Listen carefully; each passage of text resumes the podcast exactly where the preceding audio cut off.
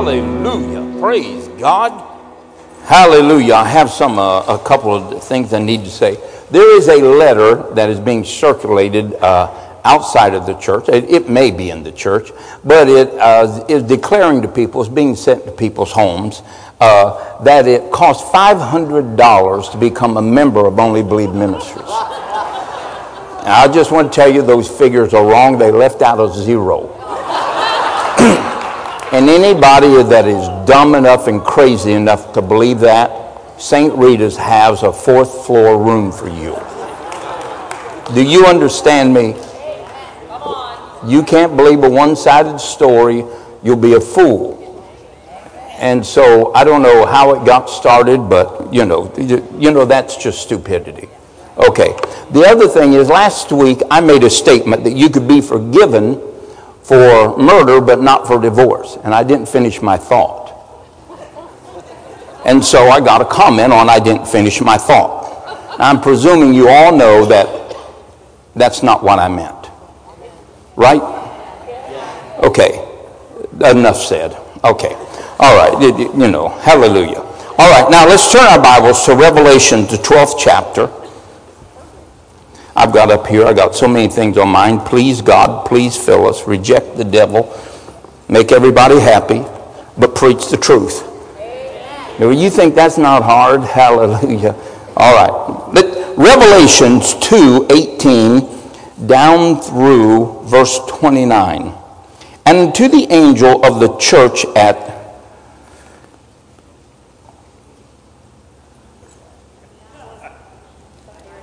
Thank you.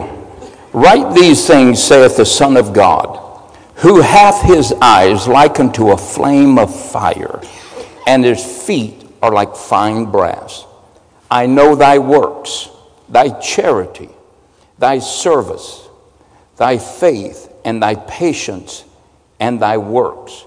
And the last part, the works, are more than the first. Notwithstanding, I have a few things against thee because thou sufferest that woman Jezebel, which calleth herself a prophetess, to teach and to subdue my servants, and to commit fornication, and to eat things sacrificed unto idols. Now I gave her space to repent for her fornication, and she repented not. Behold, I will cast into a bed and them that commit adultery with her into great tribulation, except they repent of their deeds.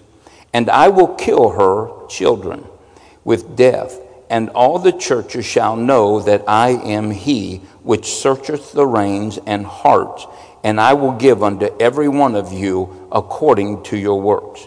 But unto you that say, and unto the rest of the church, as many as have not this doctrine, and which have not known the depths of Satan, as they speak, I will put up on them no other burden, but that which they have already held fast, or hold fast until I come. And he that overcometh and keepeth my words unto the end, to him will I give power over the nations and he shall rule them with a rod of iron, as the vessels of a potter shall they be broke to shivers, even I received of my Father.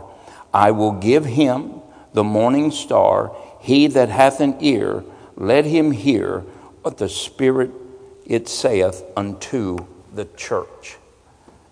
This church looks like it's got everything put together.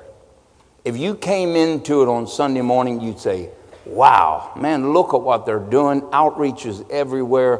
Things are happening. Boy, they've got their stuff together. Surely God loves this place. And please understand that Jesus does love this church because he is rebuking it, he is chastening it. This is not an indictment of hatred, this is an indictment motivated by God's love, His grace, and His mercy for His church. Whom God loves, He chastens. Could I get an amen? So we understand that when God chastens us, even though we may be steeped in what we would call like horrendous sins, the reason that God rebukes us is because He wants us to repent of our transgressions and build up, secure, or to strengthen our sonship with Him. Now, there are six things that uh, God commends in this church. He commends their works. Now, some would say, well, works are not important. Works are always a declaration of faith. Works also unveil your birthright. The Bible says in Matthew that if you do good works before men, they will see that you are of your Father which is in heaven. Works are important, not that they save us, but after you're saved, you should be about the Father's business and you should be doing works. Lazy people soon get bored, fall off of the vine, and end up being nothing but cordwood for the devil. Listen, if you are not active in the church, if you're not active in the kingdom, you are just headed for a useless end. Now remember that Jesus rebukes the man that had a talent and didn't use it. Well, I don't have gold. Well, maybe you don't have gold, but maybe you can have kindness. Maybe you can cook a dozen cookies. Maybe you can fix a chicken soup for the person down the road or whatever it might be. You can do something instead of sit around and criticize. Could I get an amen? So we have to be about the Father's business. And then he commended them that they had charity. They loved people. And then they had faith, patience, and increased works. Think of that. That Jesus says they're more busy now when they first got saved. Is that how you are? Or has your fuse burnt out and you just have never relit it? Well, it says here then that Jesus has five things against them. It says that they suffer or permit Jezebel to teach. It says that they allowed her to call herself a prophet. They allowed her to teach and seduce Jesus' children or his people. They allowed her, they allowed her to commit fornication and eat things offered to idols. When Jesus comes to this church, he declares a revelation of himself. I am he that have eyes as a fire. What is Jesus unveiling to the church? He's unveiling to the church that there's nothing hid from his eyes. No matter if you do it in a corner, no matter if you do it in, in a house or you do it at night, you behind you do it under deception, no matter what it is, Jesus sees it. Could again, amen. Can I have Luke 12, 1 through 5 on the screens. Also, the Bible says in Hebrews 4:13, listen to what he says. He says, There is nothing hid from the eyes of him in whom we have to do or that we are in relationship with. God is not blind to what we do or what we don't do. And then it says this, and in the meantime, when they were gathered together, an innumerable multitude of people, insomuch that they trod one upon another. He began to say to his disciples, first of all, Beware of the leaven of the Pharisees, which is hypocrisy. And there is nothing covered, nothing, somebody say nothing. Boy, nothing covered that shall not be revealed, neither hid that shall not be known. Therefore, whatsoever ye have spoken, what's this? Spoken in darkness, in other words, behind closed doors, hidden. Listen, Jesus is even hearing your words. I've had people say this, well, Pastor, just between us. I say, no, no, it can't be between us. Why? Why? Because God hears and the devil hears. And anybody that's not wise enough to understand that, you're just going to be caught, and those are things that are going to be held to your account. And then it says this darkness shall be heard in the light. In other words, in God's presence. And that which he has spoken in the ear in closets shall be proclaimed upon the housetop. It really declares in judgment. Next verse. And I say unto you, my friends, be not afraid of them that kill the body, and after that I have no more that they can do. But I forewarn you of whom you shall fear. Fear him, God, which after he hath killed hath power to cast into hell. Yea, I say unto you, fear him. In other words, Jesus is warning people the things that you do in secret, do not think that they're not held to your account. Do not think that God becomes deaf and blind because you enter into your house or even into the dark places of your closet. God is telling us that Jesus is the judge of the quick and the dead, and there's nothing hid from his eyes.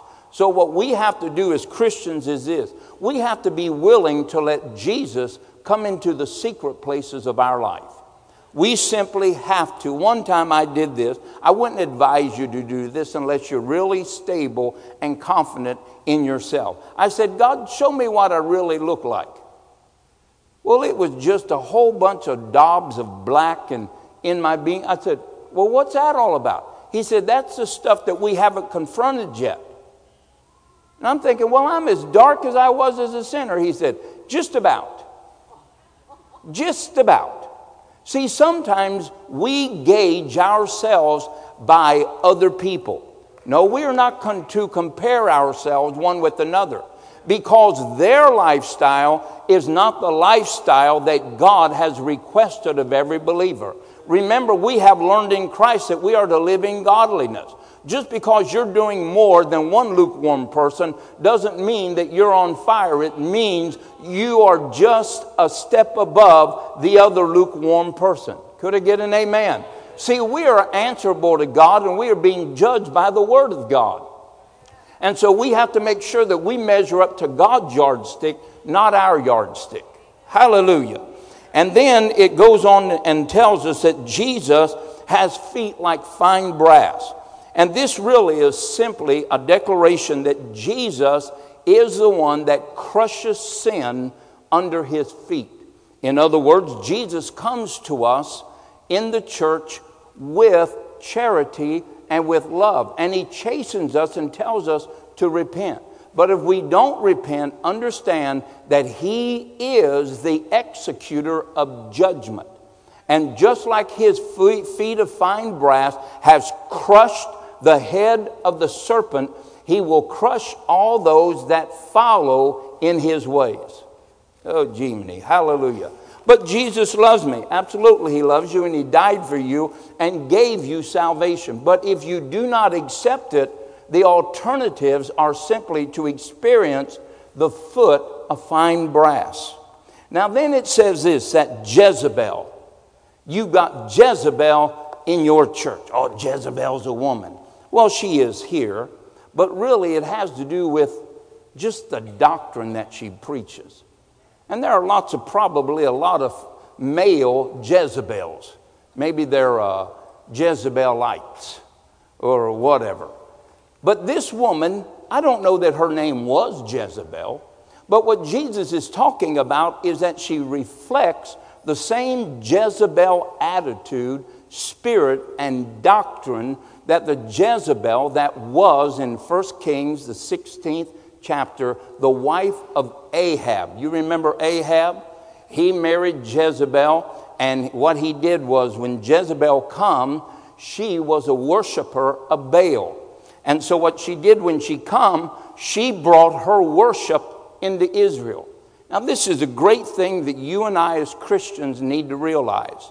There are people in the kingdom of God that marries sinners. Now, the Bible forbids it, but Christians still do it. I don't know why, but it's just this spirit of rebellion. And so, Ahab, being forbidden by the law to marry outside of his faith, marries Jezebel. Now, he probably, maybe thinks like you do, which I don't think he does. I'm just using this. He probably thinks like you do, oh, I'll get him saved. But the joke is on you.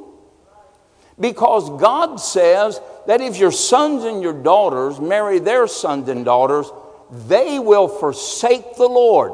Now, look, this is prophetic. Oh, but I believe God. You can believe God, but if God tells you what's going to happen, you can't reverse the law.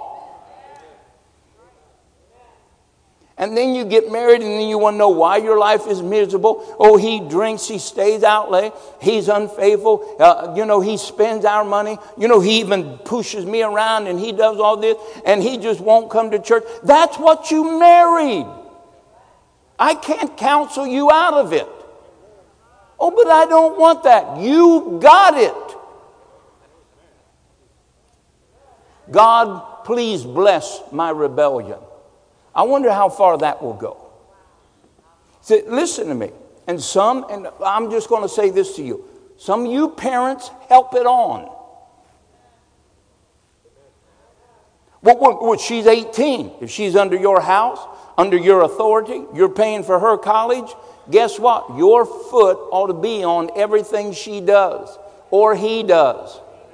Well, I can't stop. Oh, yes, you can. You say, let me tell you something. You're a Christian. Remember who you are.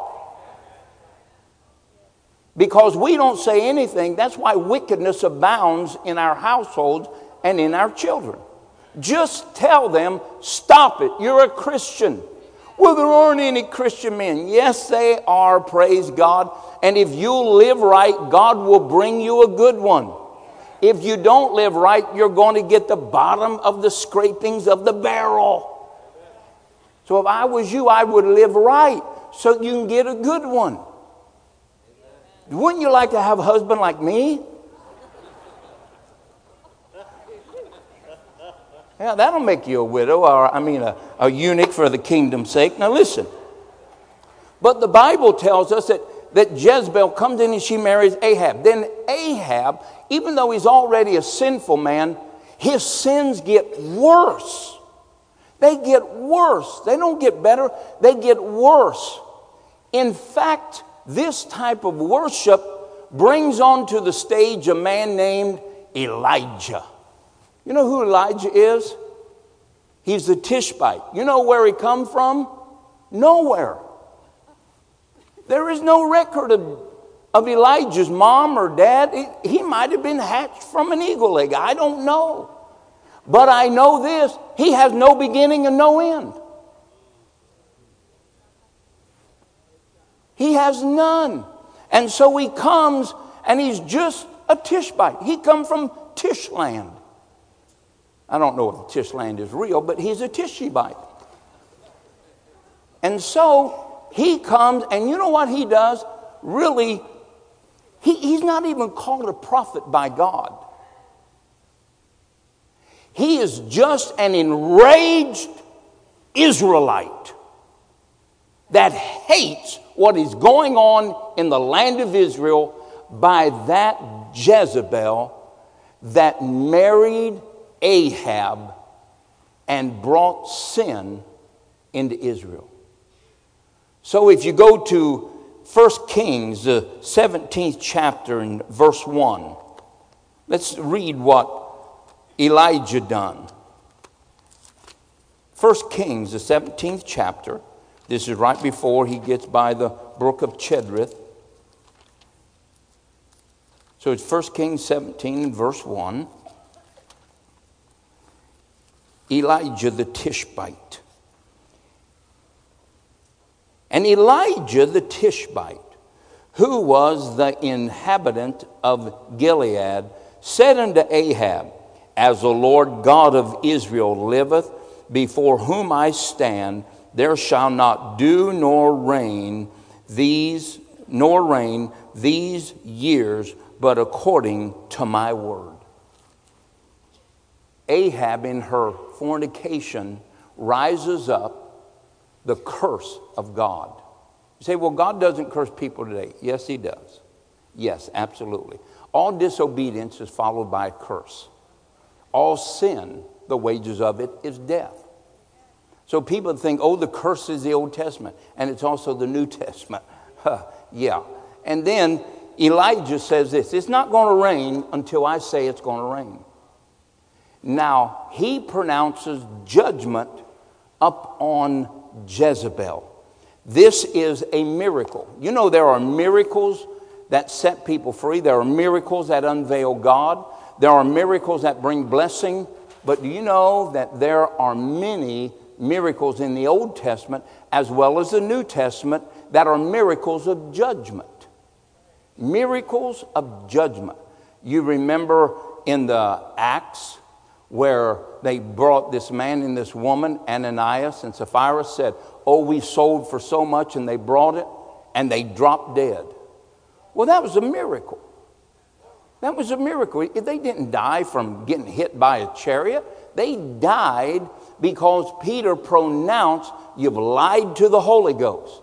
Aren't you glad God hasn't done that to us, that He lied to Him and said, I'll do it, Holy Ghost, and then never showed up? Yes, absolutely. But that should tell you that the Holy Ghost isn't happy with people that say they'll do things and don't do it. Now, this curse is up on them, and it lasts for three and a half years. And then Elijah pronounces that it's going to rain. So here we see that one of the first miracles that Elijah did was that he brought a curse upon the land. It's a judgment miracle or miracle of judgment. Now, this woman is in the church, the wife of Ahab. This woman is repeating just what Jezebel did. Now, here's the great surprise nobody's doing anything. There are no Elijahs rising up. None. She is seducing the entire church of this city. And nobody's saying anything. Do you think that's right? Do you think that's right? Good. Half of us don't. Hallelujah. And then she calls herself a prophetess. What in the world could somebody call a prophetess? Well, the reason that she can call herself a prophetess is that most people in the kingdom of God accept people's call without proof. And so, if we accept people's call without proof, then we're going to believe everybody. We live in a society today that people say, I'm an apostle. What are you an apostle of? Well, I don't know. God just told me I'm an apostle. No, you ought to have the signs of an apostle to be an apostle. Amen? If you're a prophet, then you have to be a prophet. You can't just speak to the wind and things not happen. Amen? If you're going to be a pastor, you have to be a pastor. You're going to be an evangelist, do the work of an evangelist. You're going to be a teacher, then you have to teach. But what the church has done is this we have allowed people to print their own identity on a business card and then us bow down to it. I remember there were a couple of men that came, came to the church a couple of years ago. Ed told him, said, uh, You probably don't want to say that to Pastor. They said, Well, we've come and we believe we're supposed to be his apostles. Ed said, If I was you, I wouldn't get in a closed room and say that. What were they going to bless? What, what were they going to do? Oh, require money. Of course. They were going to tell me everything I'd been doing wrong. They sat right over there for two weeks. After two weeks, I think that after they heard me preach, they said, We ought to move on. Absolutely. And keep on moving, Hilda, because I'm just not dumb enough to believe such shenanigans. Now, here's what Paul begins to say We have people that declare that they have offices and they offer no evidence or they have no record of ever doing anything except what they want to say they should do. An apostle is somebody that is sent. And he doesn't just go, he is accompanied by signs and wonders. And he preaches and demonstrates signs and wonders. And the people's faith is in God and not in man. It's not somebody that starts a movement, it's somebody that operates in the supernatural that brings revival out of the dry land. That's what it does. But it doesn't just say, well, I'm an apostle. An apostle of what? To what nation? To where? What city? No, see, so we accept them. People hand me cards all the time. Here, uh, I'm prophet so and so. I say, yeah, good. Don't you have business cards? No, don't carry one. Don't need one. Don't need one. Because, see, I can be a pastor to you, but I'm not a pastor to the Nazarene down the street. I'm a Holy Ghost idiot. But I'm not his pastor. If I'm a prophet, prophets are geographical, apostles are geographical, evangelists are those that have impacted a church or a city. A teacher is someone that's established in an assembly or in the body of Christ that is recognized for what he does. He has fruits. Could I get an amen? Now, when we have identity and calls that are not approved by the gifts of the Spirit or any other thing, then what we end up is with men declaring themselves whatever they want. And it's time for the church just to wake up. Amen? If now, now, I know we live in a very twisted world. If I was going to marry another woman, I'd make sure I knew somebody that knew her when she was in the crib to make sure that she wasn't a man that had had an operation and I was getting something I wasn't expecting I was getting. I want to meet your mama. I want to meet your friends. I want to meet all your doctors. And I want to have scans. And I want to have Dr. Obaloo check you. And I want to make sure that you haven't lost anything that God gave you. Yeah, we live in a crazy world. Amen. Well, sometimes we swallow such stuff from people. Let's go to 2 Corinthians 12, 11 through 12. 2 Corinthians 12, 11 through 12. This is how Paul verifies his identity. I am become a fool in glory. Now you have compelled me, for I ought to have been commended of you. For in nothing I am behind the very chiefest apostles, though I be nothing. Next verse. Truly, truly, my business cards were the best.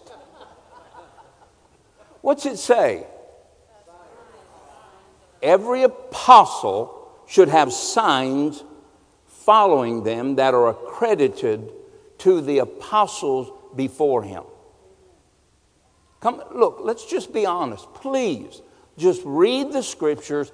Quit trying to make excuses for people that you have believed. Look at the scripture.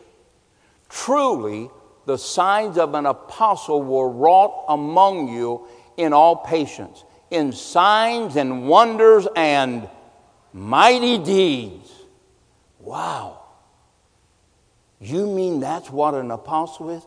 Yes. I went into an office one time and I said, Is Pastor so and so here? She said, You mean apostle? I said, Listen, lady, before he become apostle, I knew him as pastor, and before that, I just knew him as an egghead. Go get him.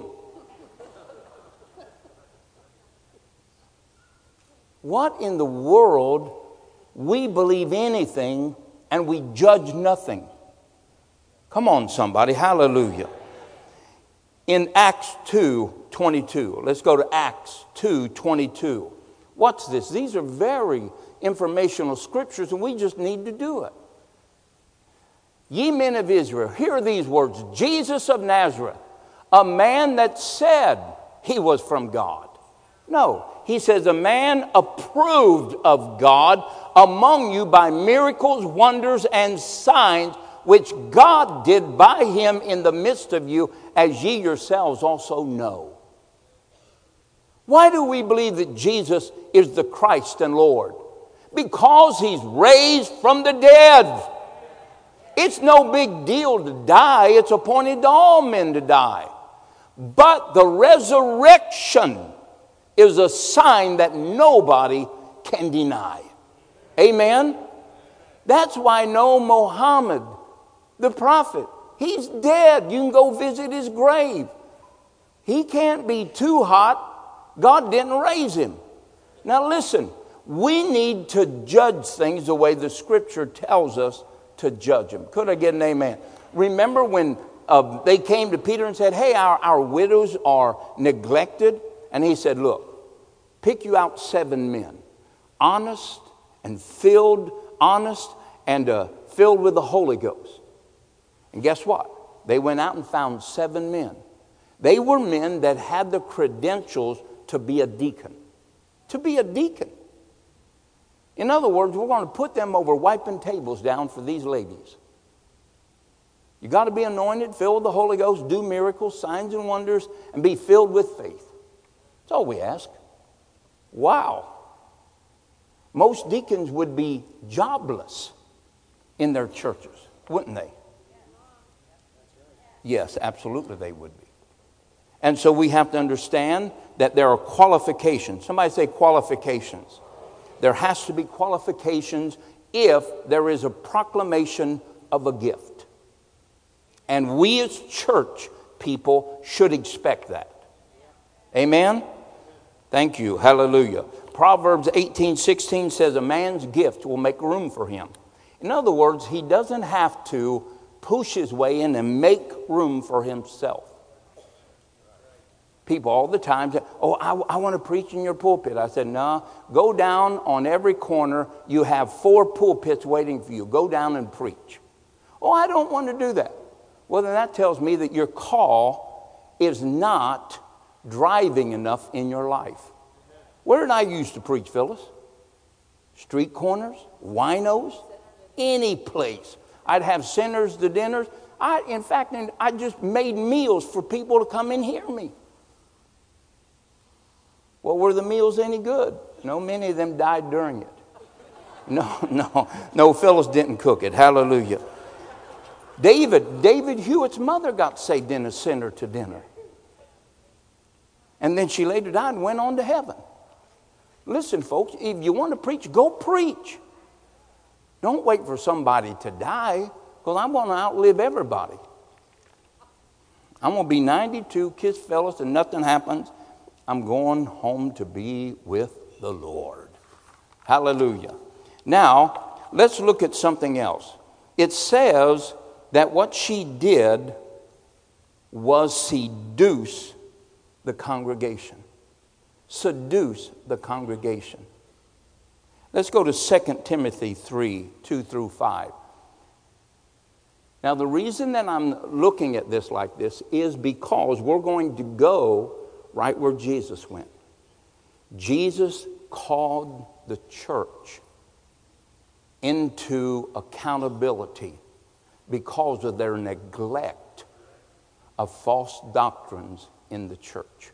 And it says this Men shall be lovers of their own selves, covetous, boasters, proud, blasphemy, blasphemers, disobedient to parents, unthankful, and unholy, without natural affection, truce breakers, false accusers, incontinent, fierce, despisers of those that are good, trady, high, heady, high minded, lovers of pleasure more than lovers of God, having a form of godliness. That's what Jezebel was but denying the power thereof from such turn away. Now, what does that mean? We would say, as Pentecostal people, well, you know, that they're denying the Holy Ghost, which is not true at all. Not, not at all. Doesn't mean that at all. They have a form of godliness. They assemble, they worship, but they are not governed by the law of God. They refuse the power of the King of Kings to rule them. That's what Jezebel did. Jezebel refused to be led, governed, or submitted to the laws of the Word. And so she was there seducing people. Now, the other thing is this nobody said anything, like they're afraid. Now, let's go to 2 Peter 2 1 through 3. Now, we have to watch for Jezebels because they, male or female, are still coming to the house of God every chance that they get. You can find that in Jude 3 through 4.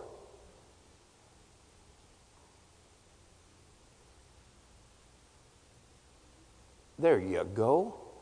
But there were false prophets also among the people in the old covenant and even in the new covenant. Now we understand.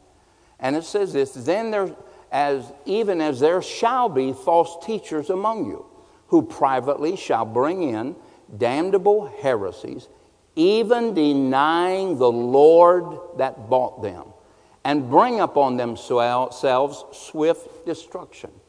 Next verse. And many shall, many, oh, a couple, no, no, how, how many? How many? How many?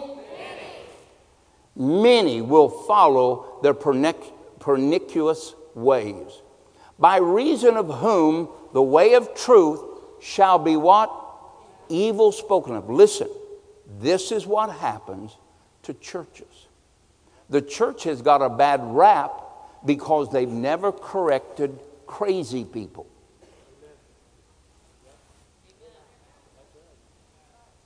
They let shenanigans go on. Now, it hasn't happened in this church, but I remember people praying that they would get married and then start showing up at church in a wedding dress. Or people would pray that they would get pregnant and they'd start wearing maternity clothes. Well, why didn't the pastor say anything? Because he has no courage. That's one. The other is, I'm going to tell you in just a moment. Now, next verse. And through covetousness shall they with foreign words make merchandise of you, whose judgment now for a long time lingereth not, and their damnation slumbereth not. One more verse. And if God spared not the angels that sinned, but cast them down into hell and delivered them into chains to darkness, who be reserved unto judgment, and spared not the old world, but saved Noah and the eight persons, a preacher of righteousness, bringing the flood upon the world of the ungodly. Boy, man, this thing just keeps on going. And turned the cities of Sodom and Gomorrah into ashes, condemned that which overthrow, making an example of those that are after should live ungodly, and delivered just Lot, whew, vexed with the filthy conversation of the wicked. Oh, gee, hallelujah, you get the point. Praise God. Now, what is the point? The point is if God recompense to evil evil, then you understand that it's going to be recompense to you. Amen? Now, as we start looking at these false teachings, sometimes they are just very minute, very, very small. And most people think, well, what's the problem? Therein lies the problem. Now let's go to 1 Corinthians 11, 17 through 22. Somebody say, man, you like use the whole Bible. Yeah, that's why God gave it to us.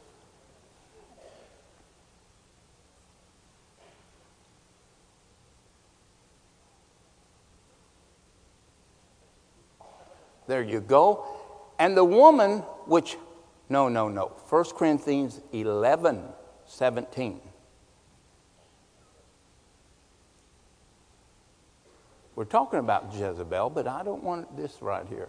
1 Corinthians, you, there you go, 17, 17. Whew, trying to trip me up back there. There you go. Now, in this that I declare unto you, I do not praise you.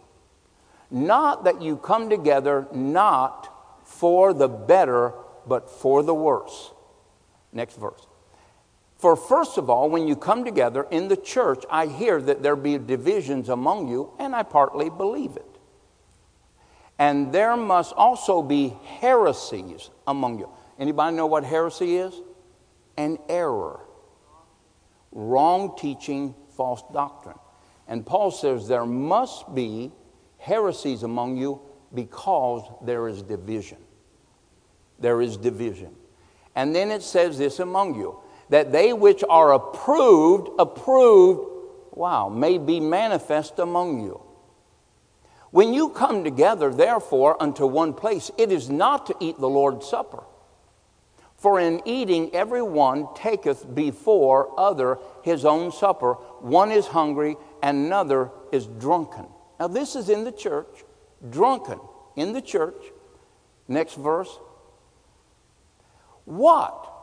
Ye have not houses to eat and to drink in, or despise ye the church of God? Now, this doctrine that Paul is rebuking shows disgust for the church of God by allowing ungodliness to come in. Notice what it says.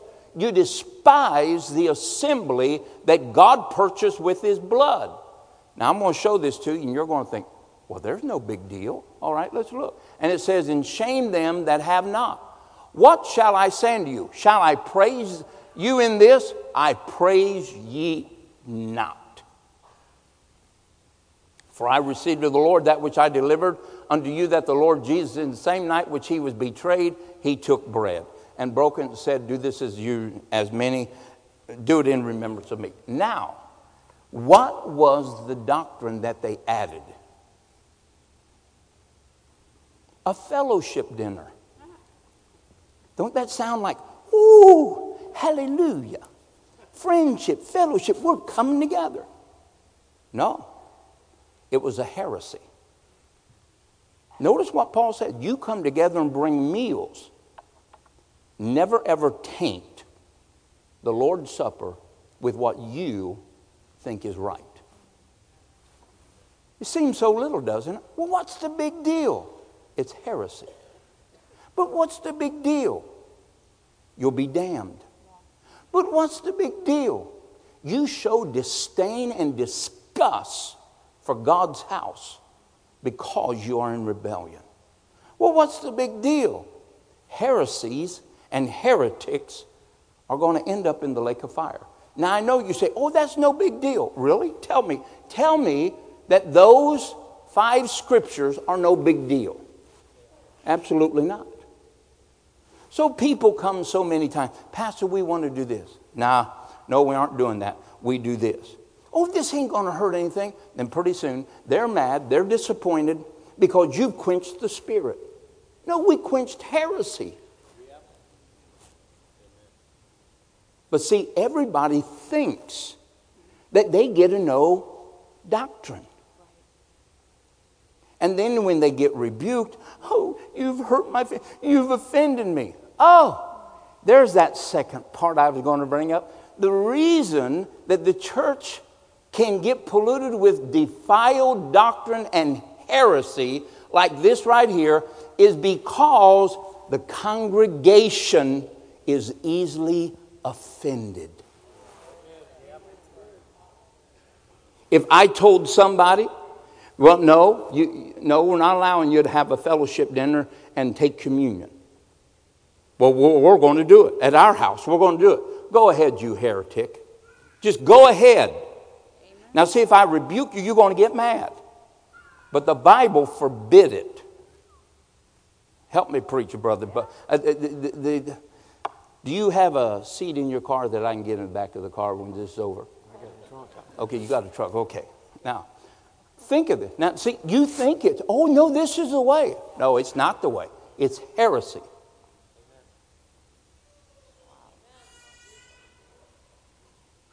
Look at the scripture. I, I didn't write that. It's not First Peter, Peter Dosick, 101. Is that the scripture? Mm-hmm. Oh, but we just love the fellowship. You're not supposed to love fellowship over the gospel.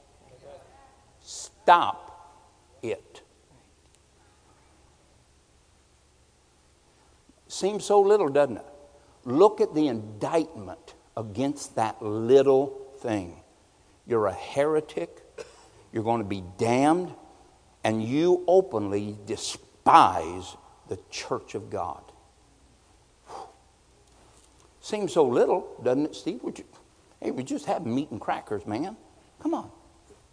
Drink a few buds. What? Who could it hurt? Well, one disobedience leads to another disobedience, leads to another, and heresy produces its own kind. then you end up with people. Now, why, why did they allow such things to happen in the church? The pressure of those that thought it was right over the government of God. See, we are trying to build a socialistic, acceptable church. No, we are not. We are not trying to bring society into our church. We are not doing charitable works and doing all that kind of stuff to be accepted by the world. We are doing it to win the world. And any time that we twist that and allow the world to affect us instead of us affecting the world, we're heretics. Don't you, don't you just love tending church here? I tell you, man, it just gets right in you, don't it? Uh, yeah. But what the church is trying to do, the church is trying to make itself, well, whatever you think is right. Everybody has an opinion. Everybody, ha- no. Everybody has an opinion, but they're all wrong but God. You understand? But God, God is right. Well, and then people get offended because you tell them the truth. Why do they do that? Because Jesus said in John 3:19, they hate to be brought to the light to find out that their deeds are not really approved of God. And then people get mad at me because I point them to a scripture. Email God. Tell him I'm leaving heaven, I ain't coming back. Oh, bless you, you little marshmallow brain. What, what? Why do you get mad when somebody corrects you and, and points to the truth? The truth shall set you free. And stupidity will make you dumb. Now, why are Christians so offendable at correction? Because they despise or deny God's right to rule them.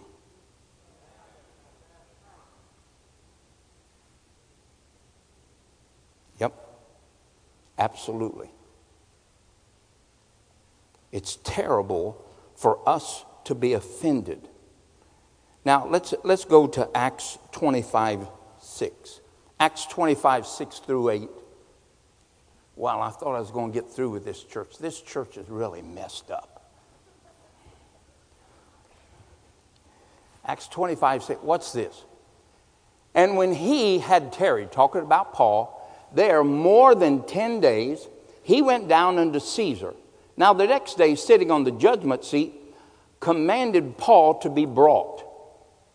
And when he was come, the Jews which came down from Jerusalem stood round about and laid many grievous complaints against Paul, which they could not prove. Next verse.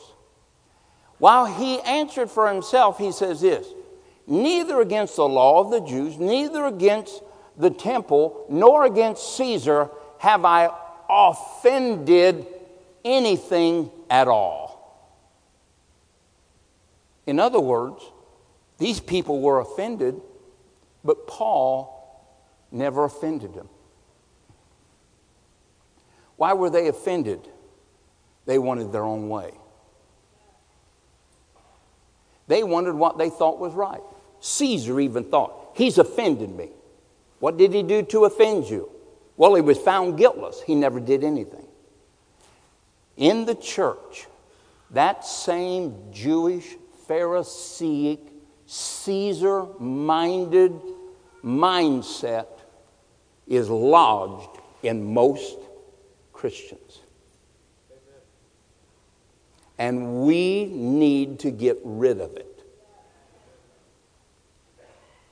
Church correction, first, I mean, Matthew 18, 15 on down through 18 uh, if any man walks disorderly, mark that man, have no fellowship with him. Oh, but brother, I- I'm trying to, to win him back. What did the Bible just tell you?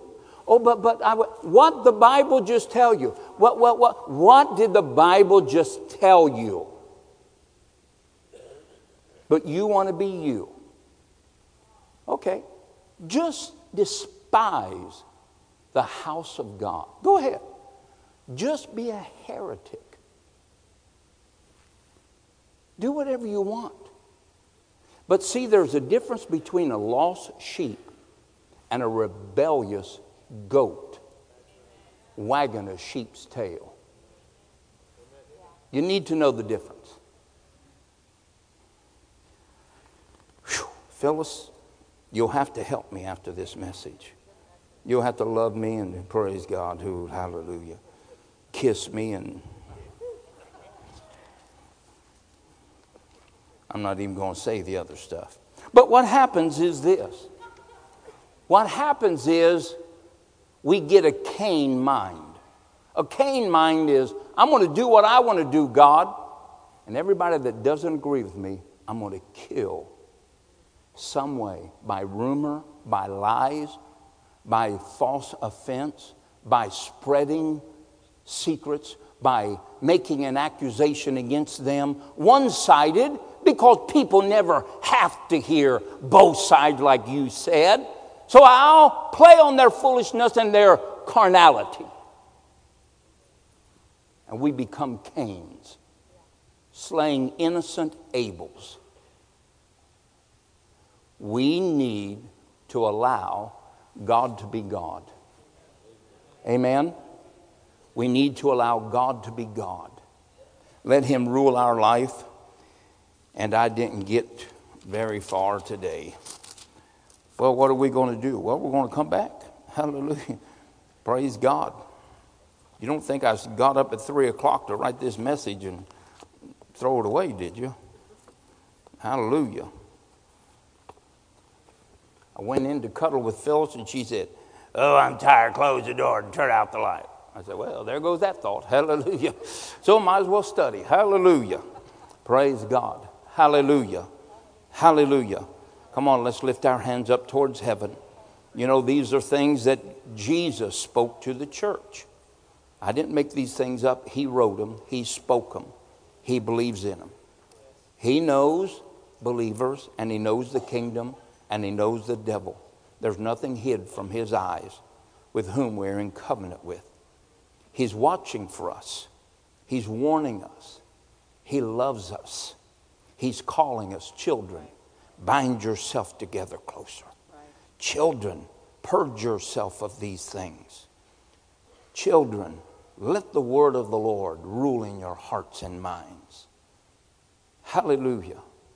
Oh, the depth, the width, the length, and the height of his love. Hallelujah. He's not depriving us, he's rescuing us.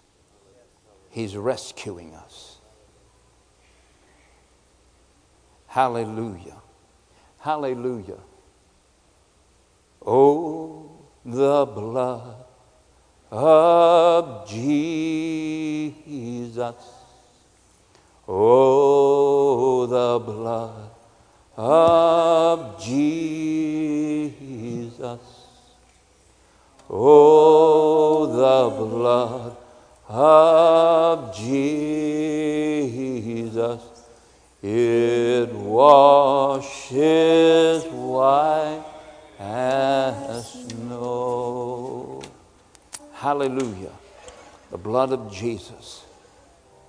Even if you were in Jezebel's condition and doing what she was doing, Jesus called out and said, Jezebel, repent.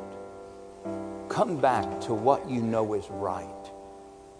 Stop being a people seducer. Come back to that which you held dear when you first found me. Jesus gave her a place of repentance. What grace, mercy, and unboundless love. Gosh. Repent, Jezebel. Repent, repent. The Bible says she repented not. she just would not repent. Today, Jesus is here. He's here as a Savior, He's here as a deliverer, He's here as a healer. And if you're here today and you do not know Jesus Christ as your personal Savior, if you're here today and you're a backslider, it is time for you to come home. If you're here today and you're offended about nothing, about nothing, you're just offended. Today is your day of change right now.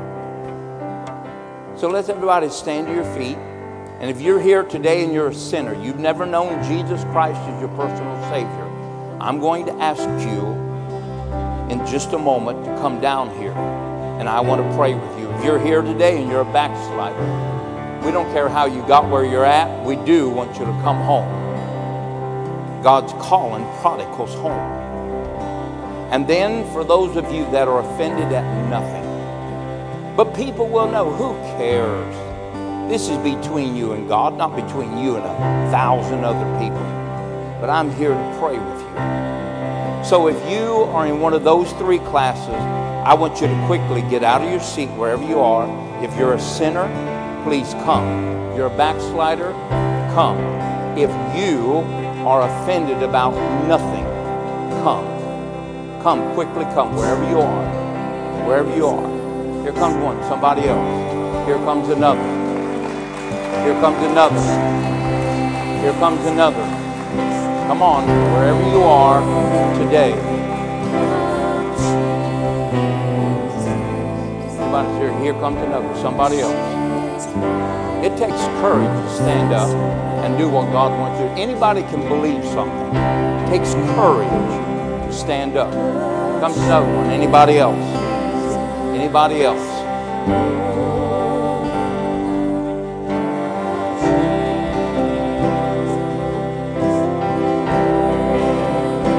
Another one. Somebody else. Somebody else.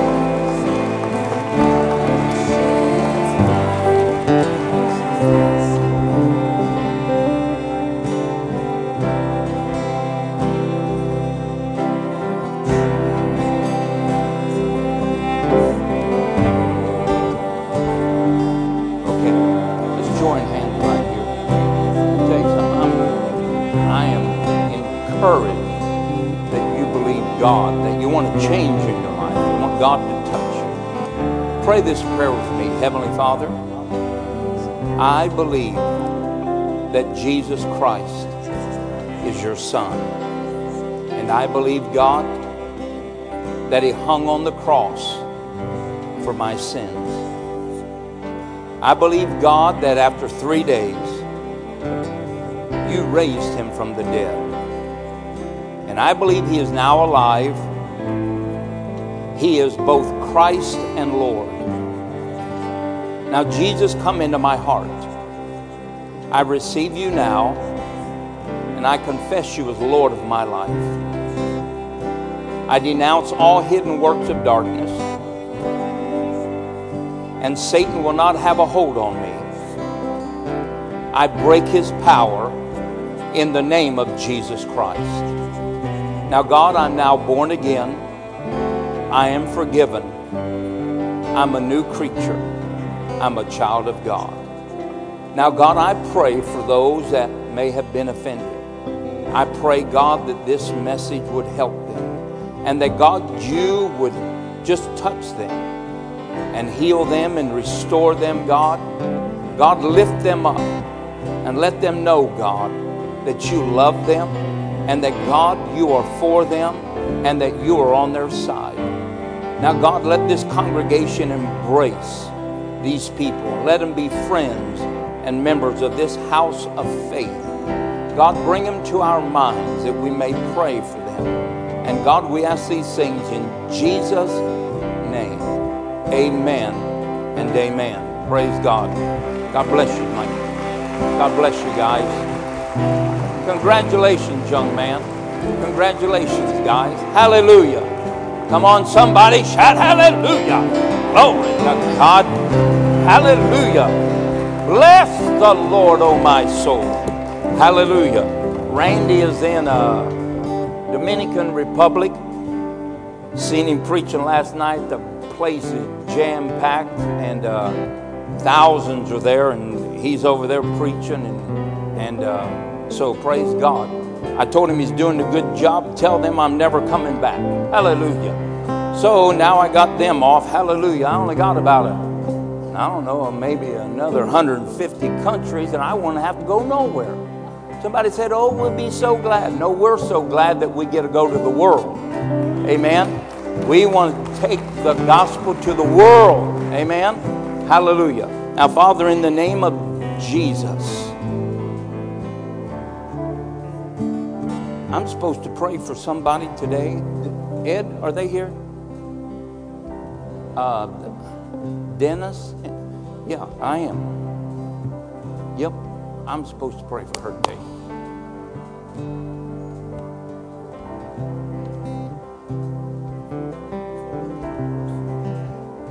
Darcy, and I hear that you have migraine headaches. All right, do you have one right now?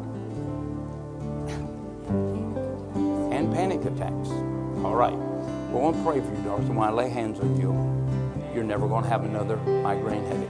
And I hear you just, you've been like almost lost your job and all that kind of stuff. Well, God's going to restore those things to you. And then you're not going to get any more panic attacks. Okay? You get them when you have kids. So, yeah, hallelujah. Or new carpet and a puppy. Those are times you panic. But we're going to pray for you. And God's going to break this over you. Now, in the name of Jesus Christ of Nazareth, you tormenting spirit, I command the root of these migraine headaches. I command them to come out of her right now. And I curse this. God, I loose the working of miracles. God, to restore everything, bring it into alignment in Jesus' name. And I curse these panic attacks. I break their power in Jesus' name. Loose. God, give her a peace that passes all understanding in Jesus' name. Amen and amen. Now, that's it. It's going to be okay. You go home and you just watch. You're not going to have any more. They're going to be gone. Okay?